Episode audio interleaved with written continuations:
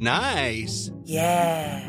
What you're hearing are the sounds of people everywhere putting on Bombas socks, underwear, and t-shirts made from absurdly soft materials that feel like plush clouds. Yeah, that plush.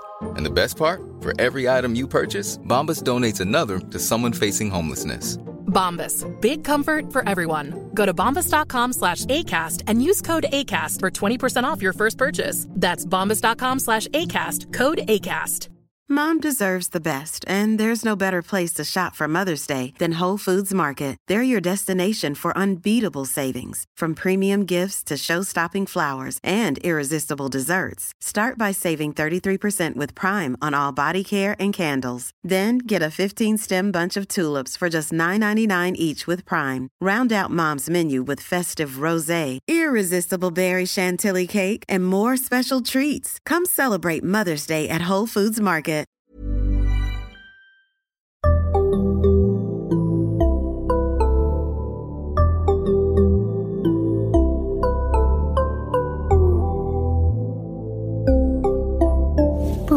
Barnpsykologerna. Välkomna till ett nytt avsnitt av Barnpsykologerna, en podcast med Liv Svirsky och Lars Klintvall. Och idag ska vi prata med psykolog Hanna Salin om hur man kan hantera starka känslor. Välkommen Hanna! Tack så mycket. Och välkommen ni som lyssnar. Hanna, du kan väl börja med att presentera dig själv och berätta vem du är. Mm. Eh, ja, Hanna Salin heter jag. Jag är legitimerad psykolog eh, sedan 2002. Eh, jobbat många år med dialektisk beteendeterapi inom vuxenpsykiatrin och disputerade 2018 efter fyra års doktorandstudier på där jag tittade just på känsloregleringsbehandling vid självskadebeteende. Så det är jag. Och sen har du skrivit en bok om det Ja, också. ja just det. Jag har också skrivit en bok som heter Känslor som kraft eller hinder. Och som är liksom en vardagligare tillämpning utav de färdigheter som jag själv tyckte var väldigt hjälpsamma som vi lärde våra patienter i dialektisk beteendeterapi. Men också ifrån den emotionsregleringsbehandling jag arbetade med under mina doktorandstudier. Just det. Och vi kommer tillbaks till den och DBT tänker jag förtydliga lite vad de är och så. Ja.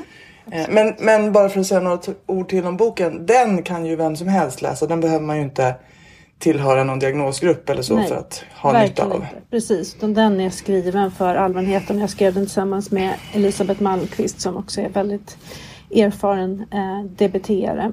Och vi skrev den just med ett väldigt vardagligt fokus och ett tänkt då lättillgängligt språk och enkla exempel som vi tänker att alla ska känna igen sig i. Så den är verkligen inte riktad till någon psykiatrisk grupp. Nej.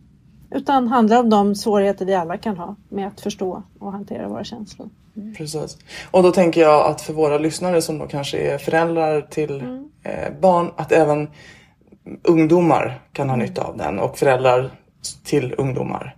Så att den inte heller bara handlar om vuxna utan Nej, Känslor har vi inte. Jag alla. tänker att det finns ju ingenting som är mer utmanande känslomässigt än att uppfostra barn. Så att eh, den är också väldigt bra för föräldrar som vill förstå sig på sina egna reaktioner lite bättre kanske och kanske kunna välja lite mer hur man agerar i närvaro av starka känslor.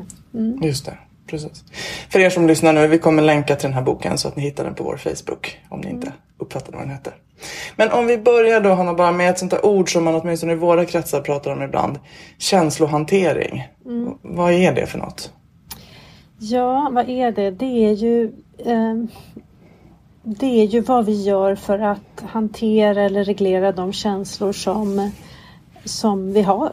Eh, det är det känslohantering eller känsloreglering sker ju eh, hela tiden. Eh, vi, vi håller på hela tiden och reglerar våra känslor men vi märker inte så länge det inte ställer till problem för oss. Det vill säga att vi stöter på en känsla som inte passar in i situationen eller en känsla som, gör, som är för stark för situationen eller för svag för situationen för att vi ska kunna hantera situationen på det sätt som vi vill.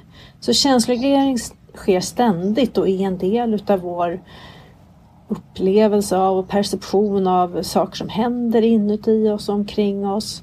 Eh, men är som sagt inte någonting vi kanske nödvändigtvis tänker på eller tänker att vi kan använda som en, som en strategi, en medveten strategi. Det är ju mer när man märker att mina känslor ställer till det för mig. Det är då vi ofta blir medvetna om hur, hur ibland jättesvårt det kan vara att eh, hantera våra känslor på, det sätt, på ett sätt så att det blir gynnsamt för oss helt enkelt. Och det är klart att känsloreglering på något sätt omfattar alla känslor men de man oftast tänker på när man behöver mm. jobba med känsloreglering. Mm. Vilka skulle du säga att det är? Um, ja, jag tror jag tror ilska är en känsla som många eh, brottas med. Eh, jag tror också rädsla är en känsla som många brottas med. Eh, och även om rädslan kanske man inte alltid är så medveten om. Det kan ju vara så att man reagerar med ilska när man blir rädd för att en, ens partner ska lämna en eller att eh, så, så att det kan ju vara en rädsla som vi inte riktigt lägger märke till, vi lägger bara märke till ilskan. Och då mm. kan ju behandlingen eller känsloregleringen gå ut på att bli bättre på att lägga märke till rädslan. Eh, därför att rädslan kommer få oss att göra andra saker än vad ilskan vill få oss att göra. Så rädsla och ilska tror jag är väldigt vanliga. Ledsenhet, sorg är ju en känsla som många av oss är väldigt rädda för. Eh, så det är ju också en känsla som är svår. Jag tänker de patienter jag arbetat med i många år in med DBT, där har vi väldigt mycket skam. Mm. Eh, det tror jag nog att människor i allmänhet också kämpar med men eh, liksom överdrivet mycket eller problematiskt mycket skam finns mycket hos patienter med emotionell instabilitet och som är det jag främst har arbetat med.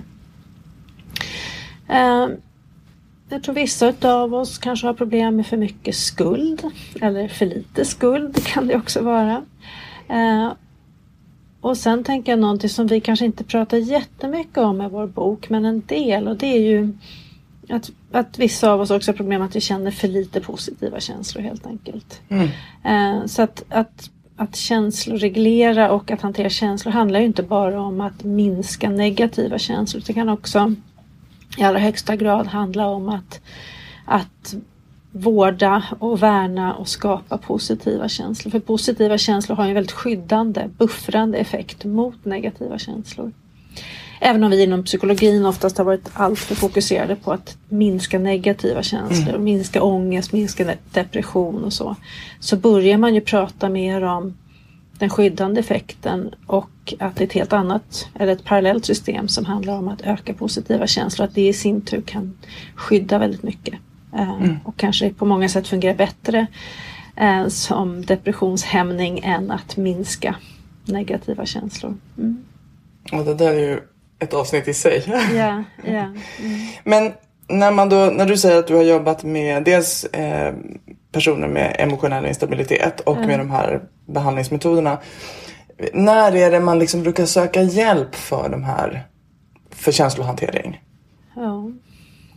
Det är ju när man märker att eh, ens liv inte riktigt blir som man har tänkt sig eller att man när man märker kanske att ens känslor eller kanske snarare det sättet man har att hantera sina känslor ställer till det för en. Det blir liksom, mm. för man kan prata om känsloreglering som är adaptiv, alltså hjälpsam eller maladaptiv. Eh, så att man kan ju ha strategier och det har ju många då personer med emotionell instabilitet eller personer som självskadar som jag har jobbat mycket med. De har ju strategier som på kort sikt fungerar eh, väldigt väl. Eh, nämligen att, till exempel att självskada för att bli av med en negativ känsla. Men på längre sikt så skapar det en högre förhöjd uppmärksamhet på negativa känslor och att man kanske behöver självskada mer för att hantera eh, sina, eh, sina negativa känslor så att det blir en väldigt ond cirkel. Och då är det ju ofta, som i alla fall jag har kommit i kontakt med, med de patienterna, det är ju när de märker att, inte riktigt, att de negativa konsekvenserna utav självskadebeteende eh, har blivit för stora helt enkelt. Mm. Om man tänker ungdomar här då, brukar det vara ungdomarna själva som känner det eller är det omgivningen som pushar mm. för behandling? Ja, det är ju en, en bra fråga.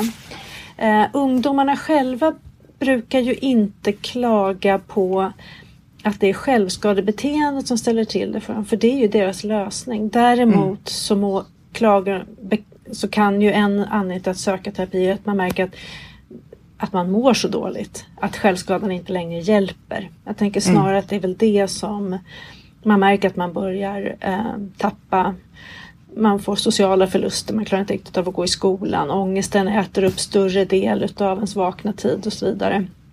Så självskadebeteendet som kanske till en början har varit en lösning och gjort att man har klarat av att funka socialt, klarat av att plugga till, till prov och göra inlämningsuppgifter och så. Att det man behöver skära sig mer eller skada sig mer och ångesten ger sig ändå inte därför att självskada skapar ju också ångest. Mm. Så att eh, så det skulle jag säga många av de ungdomar jag har träffat har, kan ha svårt att se att självskadan är, är ett bekymmer men ser definitivt att deras väldigt omfattande ångest och nedstämdhet och skam och allt sånt där, att det, det har tagit över deras liv på ett sätt som de ju inte hade tänkt sig. Liksom. Mm. Mm. Mm. Eh, nu så nämnde du eh, att skära sig som en variant av självskada. Vilka mm. andra vanliga självskadebeteenden finns? Eller brukar man se? Ja, alltså det man kan se i forskningen är att det är ju vanligast att rispa sig eller skära sig bland eh, unga flickor. Då, då. Medan man tänker att pojkar tycks i högre grad slå sig eller ja, skada sig på det sättet. Mm. Men det finns ju en mängd olika sätt att skada sig. En annan vanlig sak är ju att ta mer än förskriven medicin för att komma bort ifrån negativa känslor som kanske ta sömnmedicin eller lugnande medicin i en, i en icke-ordinerad dos så att säga eller på ett sätt som inte det var tänkt och att man gör det i syfte att döva sig eller komma bort ifrån smärtsamma känslor. Mm. Ska vi inte när vi nu pratar om det också slänga in det här med att självskadebeteende inte som regel handlar om försök att ta sitt liv? Nej precis. Nu pratar jag om icke-suicidalt självskadebeteende. precis som man gör precis. framförallt i syfte att komma bort ifrån smärtsamma känslor eller eh, konfliktsituationer eller sånt. Mm. Mm. Om man då söker behandling, du har nämnt DBT. Mm. Berätta lite mer om vad det är. Ja, eh, DBT eller dialektisk beteendeterapi är ju en, eh, en ganska omfattande behandlingsform som innefattar både individualterapi och färdighetsträning i grupp om man så säger. Ehm, så det är åtminstone två gånger i veckan och om vi pratar om ungdomar så har de ju också ofta föräldragrupper och sånt också. Det är en omfattande behandling som riktar sig till unga och vuxna med emotionell instabilitet och självskadebeteende. Eh, den är specifikt anpassad för just den patientgruppen om man så säger och eh, handlar om att man tänker sig att självskadebeteende, ilskutbrott eller andra för individen destruktiva beteenden eh, kommer sig av att man har inte riktigt fått med sig färdigheter för att hantera sina känslor och för att hantera sig själv. Så hela behandlingen går ut på att egentligen lära ut mer adaptiva, hjälps, långsiktigt hjälpsamma strategier för att hantera känslor, för att hantera relationer, för att styra sin uppmärksamhet med hjälp av medveten närvaro. Men också hur man kan hantera krissituationer utan att göra saker värre som till exempel att försöka ta livet av sig eller skada sig så att man får också lära sig vissa så kallade stå ut-färdigheter eller krisfärdigheter som syftar till att kapa toppen av de starkaste känslorna eller hantera när det är som värst. Mm. Så det är en omfattande behandling, man går ofta ett år eh, och eh, den kräver mycket av en och det, det kan vara svårt att få tillgång till den behandlingen. Så, så det har också, och det var en del av det jag gjorde under mitt doktorandprojekt, att man jobbade med att hitta kortare behandlingsformer just för självskadebeteende. Mm. Kan du ge några exempel på färdigheter som man tränar på? Alltså hur det går till? Mm. Vad det är man just, lär sig i gruppen? Just rörande känslor. Ja, mm. precis.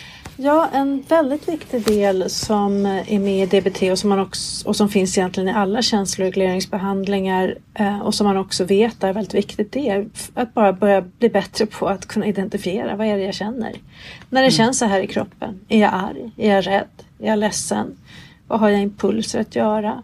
Eh, och att skilja mellan att uppleva eller ha en känsla och att agera utifrån den.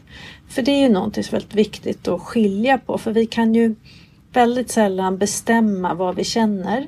Eh, känslor kommer sig ju utav de situationer vi är i och den inlärningshistoria vi har och så. Men däremot så kan vi ju välja hur vi förhåller oss till de handlingsimpulser som en känsla för med sig. Eh, så det är väldigt viktigt att skilja mellan att lägga märke till att man blir arg och att eh, skälla ut någon. Det, det är liksom, det är två, eller gå till attack eller börja döma eller så. Det, det är två olika saker. Så att känslobehandling handlar ofta till en början om förstås att bara börja sortera in. Vad känner jag i olika situationer? Man kanske känner många olika känslor samtidigt. Att kunna skilja dem åt och, och försöka förstå varför de olika känslorna har dykt upp. Eh, att utveckla ett mer tillåtande förhållningssätt till de här inre kroppsliga upplevelserna som ändå känslor innebär.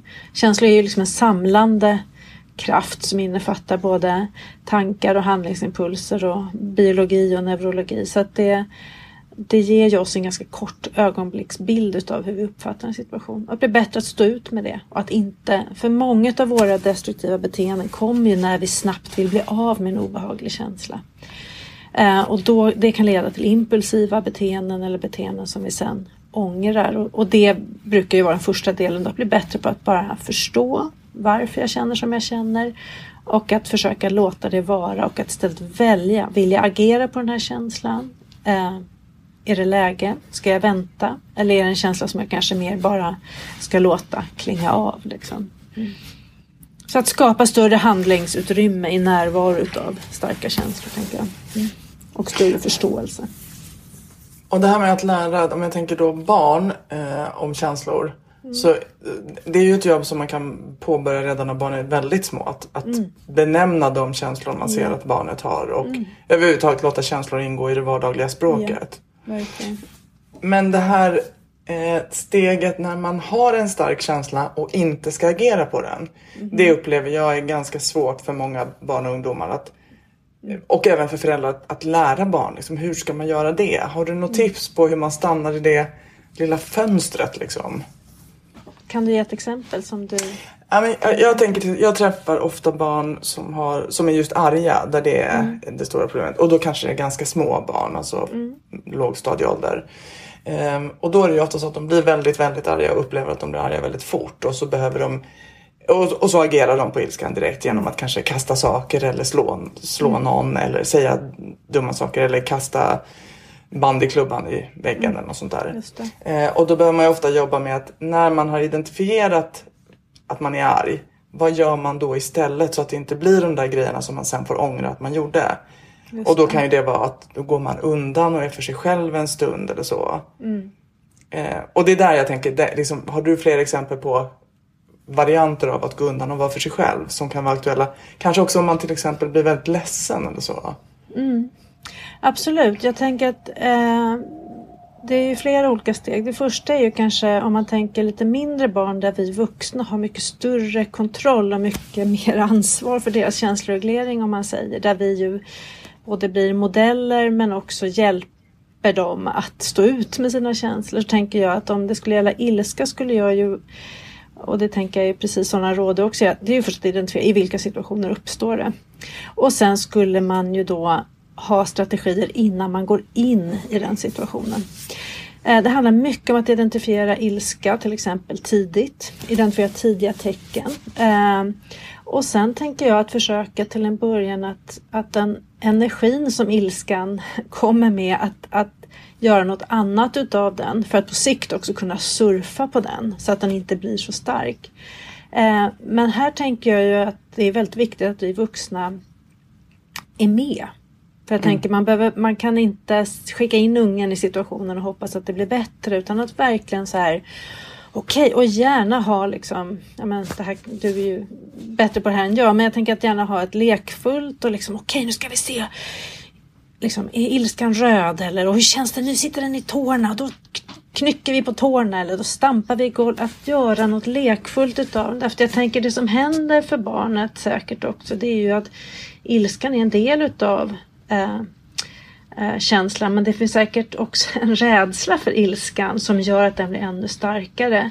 Eh, och att, att vara med, att, att liksom göra det lite mer lekfullt och framförallt att försöka ta udden utav det tror jag gör ju att känslan kan bli mer och mer med upprepad träning blir mer och mer eh, Eh, tydlig för barnet. Den blir kanske inte att den äter upp hela kroppen. Den kanske bara sitter nu som en liten sten i magen som är röd och kantig och då kan man liksom använda hela sitt eh, ja, sin fantasi och så för att kunna förhålla sig till den. För det handlar ju om på något vis, eh, även som för oss vuxna, när vi har en jättestor sorg som vi inte ser något slut på så är den mycket, mycket svårare för oss att förhålla oss till än om vi kan se, okej okay, det var det där som gjorde mig ledsen. Det blir mycket enklare att förhålla sig till det. Det blir mer avgränsat. Jag tänker samma sak för barn. Och, mm.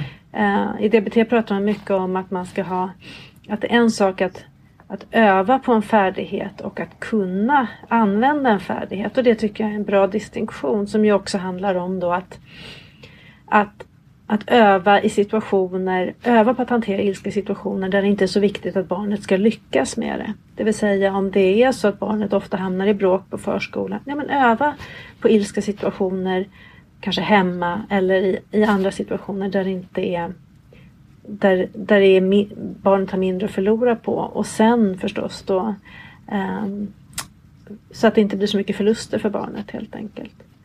Eh, det här är ju lättare sagt än gjort. Eh, jag tänker att men jag tänker att det, det är väl fortfarande det som man skulle behöva göra egentligen gång på gång på gång. Vara tålmodig och sen att, att jobba tillsammans med barnen. sen också prata om vad tänkte du i efterhand? För det är också ett sätt att bearbeta och försöka förstå eh, och hantera annorlunda. Det är ju att, att, att prata om det med barnet i ett läge när barnet inte är argt. Hur blev det? Eh, så att barnet också kan införliva upplevelsen i, i sitt kognitiva system så att säga. Mm. Oh, jag håller med om allt du säger. Ja, okay, jag, tänker, ja, jag tänker också just det här. Det är så, så men det här med att öva, att vara förberedd, att vi måste yeah. ge barnet strategier när man kommer. Yeah. Så, att, så att det finns, för ofta när barn agerar på sätt som vi inte gillar på känslor, då säger vi åt dem att skärpa sig yeah. eller lägga av. Mm. Och det har ganska det, jag tänker att man behöver inte gå längre till sig själv för att veta Nej. att när man är i en stark känsla så lägga av har inget Nej. instruktionsvärde. Nej, alls. precis. Och det skapar ju kanske bara ännu mer därför att barnen vet att det här måste jag trycka bort. Jag måste trycka ner men jag klarar inte av att trycka ner det. Så jag tänker det är därför man behöver vara med barnet i det här. Oj, oj, oj, nu är, det, nu är du jättearg. Jag ser det. Oh, det är liksom det. Nu känns det som att hela kroppen håller på att explodera. Att, att hjälpa barnet mm. sätta ord, att validera, att vara att förstå barnets upplevelse men också att hela tiden hjälpa barnet att reglera. För jag tänker att ett argt barn kan inte bättre och behöver lära sig bättre. Mm. Jag tänker barn vill ju göra sina föräldrar nöjda men eh, har inte strategierna för och vet inte alltid hur man ska göra det och där behöver vi ju hjälpa barnen att få till det. Liksom. Mm. Och på det sättet också minska de andra känslorna som gärna blandar yeah. sig i. Som skam yeah. över att man yeah. reagerar. Skuld över det tokiga man gjorde när man var sådär arg. Och... Precis så. Mm. If you're looking for plump lips that last, you need to know about Juvederm lip fillers. With Juvederm Volbella XC and Juvederm Ultra XC, your lip look, whether it's subtle or bold, can last up to one full year with optimal treatment and no additional maintenance. Find a licensed specialist and see if it's right for you at Juvederm.com today. That's J U V E D E R M.com. Add fullness to lips in adults over 21 with Juvederm Volbella XC or Juvederm Ultra XC. Do not use if you have severe allergies or a history of severe allergic reactions, or if you're you're allergic to lidocaine or the proteins used in Juvederm. Tell your doctor if you have a history of scarring or taking medicines that decrease the body's immune response or that can prolong bleeding. Common side effects include injection site redness, swelling, pain, tenderness, firmness, lumps, bumps, bruising, discoloration, or itching. As with all fillers, there's a rare risk of unintentional injection into a blood vessel, which can cause vision abnormalities, blindness, stroke, temporary scabs, or scarring. For full important safety information, visit Juvederm.com. This Mother's Day, celebrate the extraordinary women in your life with a heartfelt gift from Blue Nile. Whether it's for your mom, a mother figure, or yourself as a mom, find that perfect piece to express your love and appreciation. Explore Blue Nile's exquisite pearls and mesmerizing gemstones that she's sure to love. Enjoy fast shipping options like guaranteed free shipping and returns. Make this Mother's Day unforgettable with a piece from Blue Nile. Right now, get up to 50% off at BlueNile.com. That's BlueNile.com. Since 2013, Bombas has donated over 100 million socks, underwear, and t shirts to those facing homelessness. If we counted those on air, this ad would last over 1,157 days. But if we counted the time it takes to make a donation possible, it would take just a few clicks. Because every time you make a purchase, Bombas donates an item to someone who needs it. Go to bombas.com slash ACAST and use code ACAST for 20% off your first purchase. That's bombas.com slash ACAST, code ACAST. Mm. Och det här kan man säga är översättbart till, eh, alltså nu pratar vi ilska, men vad det än handlar om. Att Hur kan vi förbereda, hur kan vi guida, hur kan vi hjälpa barnet, och, tänker jag också det här bygga broar mellan det, alltså färdighetsöar som barnet har. Att hjälpa dem att du kan det där men sen blir det svårt en stund. Hur kan Just jag hjälpa dig att ta dig över till nästa? Precis, du kan, du kan åka skidor i, i gröna backen men inte i svarta puckel. Exakt. Och att hantera ilska hemma kontra i förskolan där man kanske har mindre hjälp är, är liksom samma situation, eller olika situationer, samma beteende men svårare. Ja, så, så absolut, visst är det så. Ehm, och jag tänker också då för föräldrar som lyssnar att, eh, att jag hoppas att det känns hoppingivande att höra att det finns strategier. Sen kan man ju säga att när man har ett barn som är väldigt arg så har man ju ofta också en vuxen som är ganska arg. Det är inte ovanligt eh, och att man liksom har två personer som man, vars känslor man ska ta ansvar för. Sina egna och sitt barn. Just, visst är det så. Och att, eh, att det vi ändå kan skicka med tänker jag är att det kan vara tufft. Eh, och att man också får se att både, både föräldern och barnet behöver lära sig. Att man får se det som träning också hela tiden. Ja, Ibland, och- ibland ja. trillar man, men det är också en inlärning. Absolut. Och jag tänker också att, eh, att föräldern gör ju också precis så gott han eller hon kan. Eh, och jag tänker att använda samma strategi på sig själv. Det vill säga kanske att, eh, att själv gå undan, att själv försöka lugna sig, att, eh, att själv identifiera hur stor är min ilska just nu. Är det läge för mig att just nu gå in och ta en diskussion med mitt arga barn. Är jag i skick att klara det? Eller behöver jag kanske först reglera mig själv? Eh, Behöver jag kanske be om hjälp? Eller är det bättre om den andra föräldern tar just den här situationen för att det här blir för svårt för mig just nu? Eh, Och att försöka vara snäll mot sig själv i det också. Mm. Just det. Ja. En sak som du har varit inne på är ju att du doktorerade på en annan behandling än just DBT. Berätta lite vad det var. Ja, det är en behandling som, kallas emotionsreglerande behandling i grupp eller emotion regulation group therapy. Och det är en, en behandling som mer specifikt riktar in sig på eh, känsloregleringssvårigheter kopplade till självskadebeteende eller andra destruktiva beteenden också förstås. Men vi tittade framförallt på självskadebeteenden. Eh, och den är mycket kortare än DBT. Så den är Eh, 14 till 16 veckor lång och ges i grupp och är en tilläggsbehandling så man kan gå egentligen i vilken annan typ av behandling eller ha en stödkontakt eller så, så lägger man till den här behandlingen. Och den är eh, den är som sagt mycket mer inriktad på just känslor och har egentligen inga direkta relationsfärdigheter eller så utan man väver ju in en hel del färdigheter för att styra uppmärksamheten och vara icke-dömande och sådana saker. Men, men framförallt så handlar den om att bli bättre på att identifiera, sätta ord på känslor, eh, förstå känslors funktion och sen bli bättre på att tolerera och acceptera känslomässiga upplevelser eh, och att, som vi redan varit inne på, att inte agera utifrån en känsla utan eh, utan skilja mellan att uppleva känslan, att tillåta den och att, och att man sen då väljer hur vill jag agera eh, i stunden så, så gott man kan. Men att det är målet att bli bättre på att kunna välja hur man agerar i närvaro av starka känslor. Hur fungerar de här två behandlingsmetoderna då? Vad, vad visar forskningen där? Ja, eh, ERGT har, vi gjorde en ganska stor studie där, när vi implementerade ERGT i Sverige. Vi hade, det var inte en kontrollerad studie men vi hade väldigt fina resultat. Eh, om ändå med brasklappen för att vi inte hade en kontrollgrupp så vi kan inte säga egentligen huruvida de här resultaten berodde på vår, vår intervention eh, och inte andra variabler som, som att gå i grupp och sådana saker som påverkade det.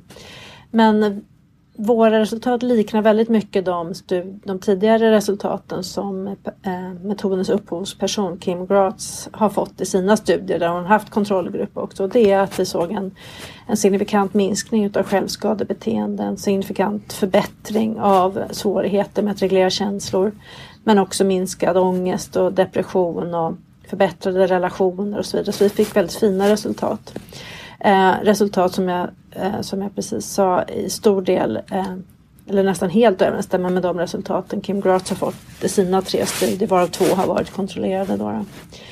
Så det, det tycks som om eh, EGT har en bra effekt vid självskadebeteende och att påverka känsloregleringsförmågan. DBT har ju gjorts eh, ett flertal studier eh, där får man ju också se att de har haft en, en svårare patientgrupp eftersom man ofta i DBT-studier har inkluderat suicidala kvinnor med emotionell instabilitet. Eh, behandlingen är ju mycket längre och eh, även om våra, de som ingick i vår ERGT-studie, svenska ERGT-studie också hade hög grad av samsjuklighet så, så kan det ju vara så i de amerikanska studierna att den samsjukligheten är, är ännu svårare kanske. Eh, DBT har gett goda resultat men om man jämför DBT med annan liksom kvalificerad behandling som ändå innebär någon sorts struktur och så, så, så tycks det som att eh, man kan säga i dagsläget att DBT ger, eh, ger goda resultat men det finns även annan behandling som ger likvärdiga resultat. Eh, mm. Men där har man ju framförallt i DBT-studien tittat på minskat minskade självmordsförsök och det är ju ganska infrekventa beteenden så det är också svårt att få några jätte eh, statistiskt signifikanta skillnader där. Men eh, DBT fungerar också väl för individer med emotionell instabilitet och självskadebeteende och självmordsförsök. Eh, ja, så kan jag väl säga.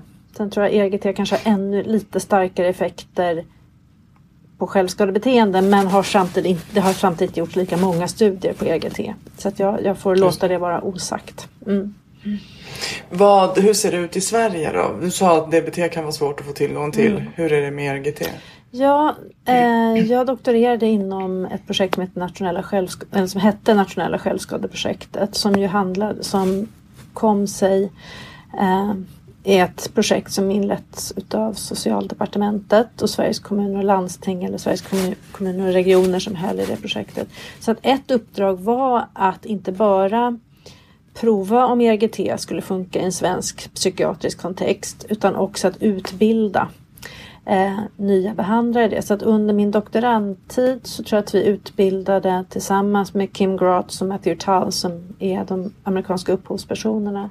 Så utbildade vi uppemot 150 terapeuter i ERGT över hela landet. Oj. Och nu i höstas hade jag och två kollegor första gången en, en svensk ERGT-utbildning där vi utbildade 50 psykoterapeuter eller terapeuter till. Så det är jätteroligt. Så att ERGT mm finns på ganska många ställen i Sverige. Sen har man ju allt det här med omsättning och personalomsättning, människor slutar och så.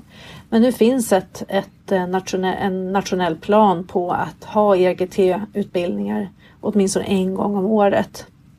Mm. Eh, antingen okay. i Stockholm, i, i Skåne eller i Västra Götalandsregionen. Så vi kommer turas om att hålla sådana här EGT-utbildningar. Mm. Så just i EGT håller man i alla fall på att tillgodose att det ska finnas eh, eh, på mottagningar runt om i, i Sverige.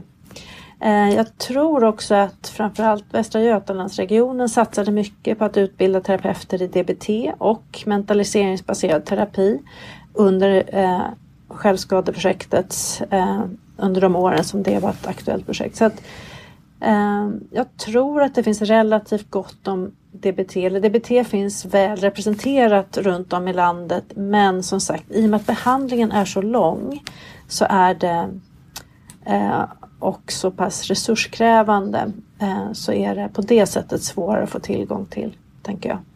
Just mm, tyvärr. Så är man förälder till en ungdom som man tänker skulle dra nytta av en sån här behandling så, kan man, så är det i alla fall väl värt att söka Absolut. antingen DBT eller ERGT. Absolut. Mm. Men kanske lite större chans då att få ERGT. Det beror nog lite på var man bor. Var man Eh, I Stockholm har man ju ett jättestort jättefint DBT-team så att, eh, som är länsövergripande. Så i Stockholm skulle man säkert ha god chans att kunna få riktigt bra DBT. Eh, jag vet tyvärr inte riktigt hur det ser ut i andra delar av landet men jag tror att många DBT-team inom barn och ungdomspsykiatrin är väldigt små och därmed ganska sköra. Det räcker ju med att någon byter jobb eller blir föräldraledig eh, så, så kan det vara väldigt svårt. Så jag, jag vågar tyvärr inte uttala mig om det. Jag har inte tillräckligt god koll på DBT längre. Mm. Nej, just det.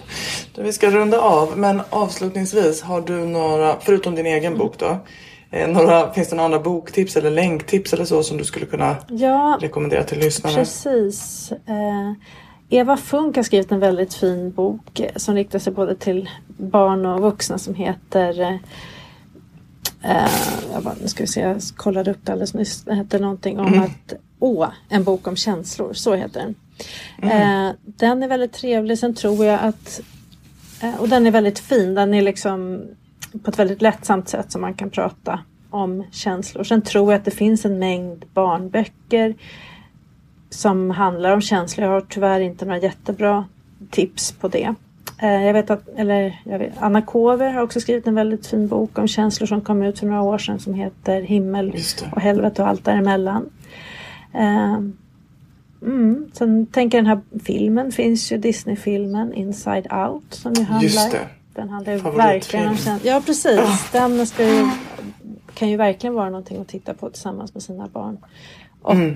och också använda sig utav de där figurerna i, i när man försöker hjälpa sitt barn att förstå och hantera sina känslor också. Så att, att använda eh, den typen av, eh, av liksom bilder som man har gemensamt kring det. Mm. Att prata om det på ett sätt som inte blir så personligt. Liksom. Just det. Mm. Mm. Hanna, stort tack för att du var med oss idag. Ja, vad kul. Jätteroligt att få ta del av din Ja, kunskap vad på det här området. Ja, tack så jättemycket för att jag fick vara med. Tack och tack till er som lyssnar.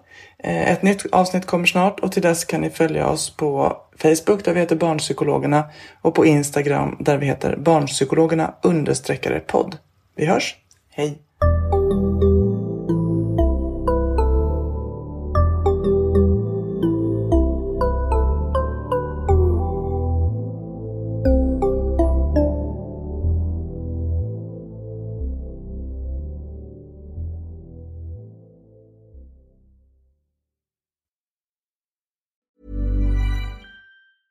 Mom deserves the best, and there's no better place to shop for Mother's Day than Whole Foods Market. They're your destination for unbeatable savings, from premium gifts to show-stopping flowers and irresistible desserts. Start by saving 33% with Prime on all body care and candles. Then get a 15-stem bunch of tulips for just $9.99 each with Prime. Round out Mom's menu with festive rosé, irresistible berry chantilly cake, and more special treats. Come celebrate Mother's Day at Whole Foods Market. Hey, it's Paige DeSorbo from Giggly Squad. High quality fashion without the price tag. Say hello to Quince. I'm snagging high-end essentials like cozy cashmere sweaters, sleek leather jackets, fine jewelry, and so much more. With Quince being 50 to 80% less than similar brands. And they partner with factories that prioritize safe, ethical, and responsible manufacturing. I love that. Luxury quality within reach. Go to quince.com slash style to get free shipping and 365 day returns on your next order. Quince.com slash style.